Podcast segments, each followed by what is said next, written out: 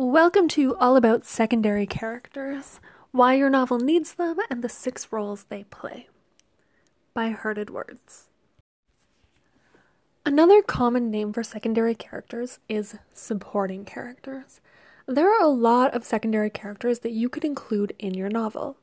A secondary character is one that is necessary for the story, it wouldn't be complete without them. In some way, they're essential to the progression. There are two types of secondary characters major secondary characters and minor secondary characters. Major secondary characters are the big guns. A novel needs these characters. 99% of the time, it can't just be the protagonist. Most novels and writing guides focus on the secondary characters that are important to the protagonist, but there will also likely be important characters on the antagonist's side. Minor secondary characters are still important. They're fully developed, but they only play a small role in the story. What do all secondary characters need? There are five things that major and minor secondary characters need to do. First, they need backstory. You don't have to share the backstory with the reader, but secondary characters need to be fully developed as long as you know their backstory, it'll make your writing of them deeper, consistent, and more authentic. Second, all secondary characters need to be autonomous. They aren't props to be used and then put on a shelf. They're living real lives in your story. Third, secondary characters should have distinct names. I don't mean their names should be strange or difficult or abnormal.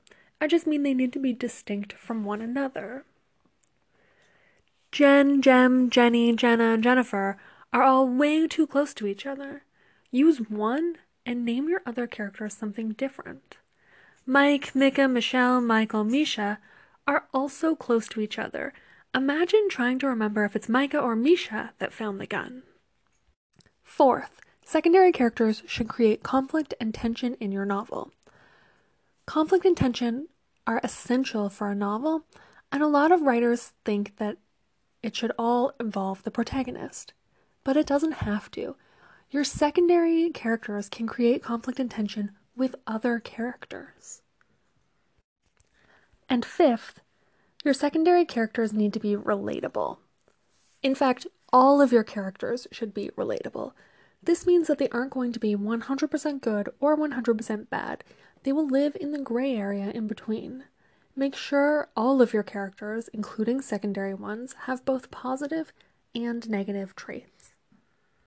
There's one more thing that your major secondary characters must do.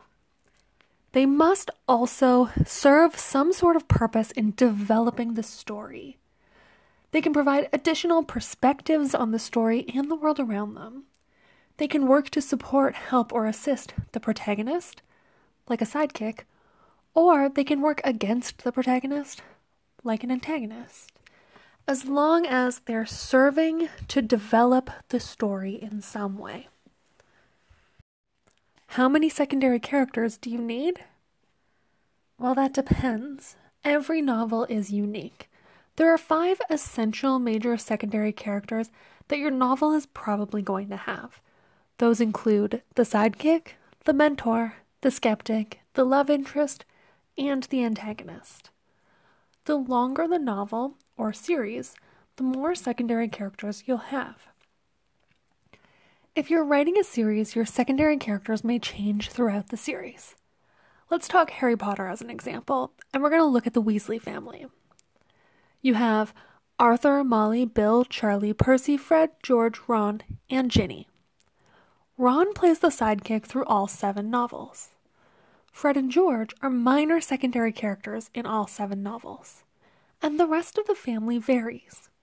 For most of the series, Bill, Charlie, and Ginny are extras if they appear at all.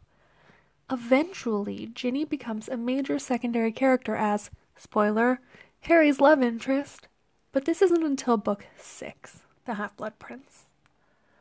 Arthur, Molly, and Percy are minor secondary characters for the most part.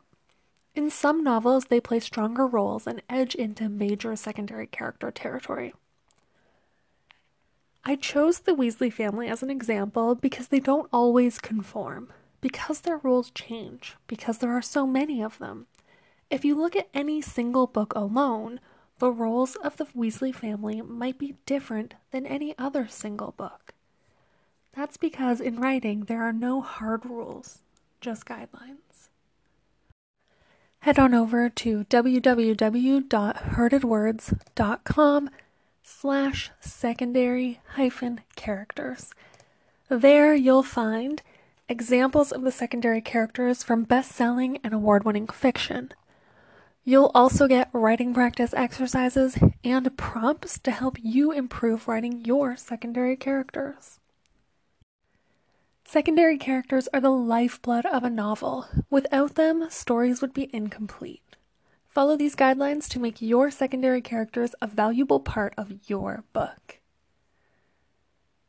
And like always, happy writing from Herded Words.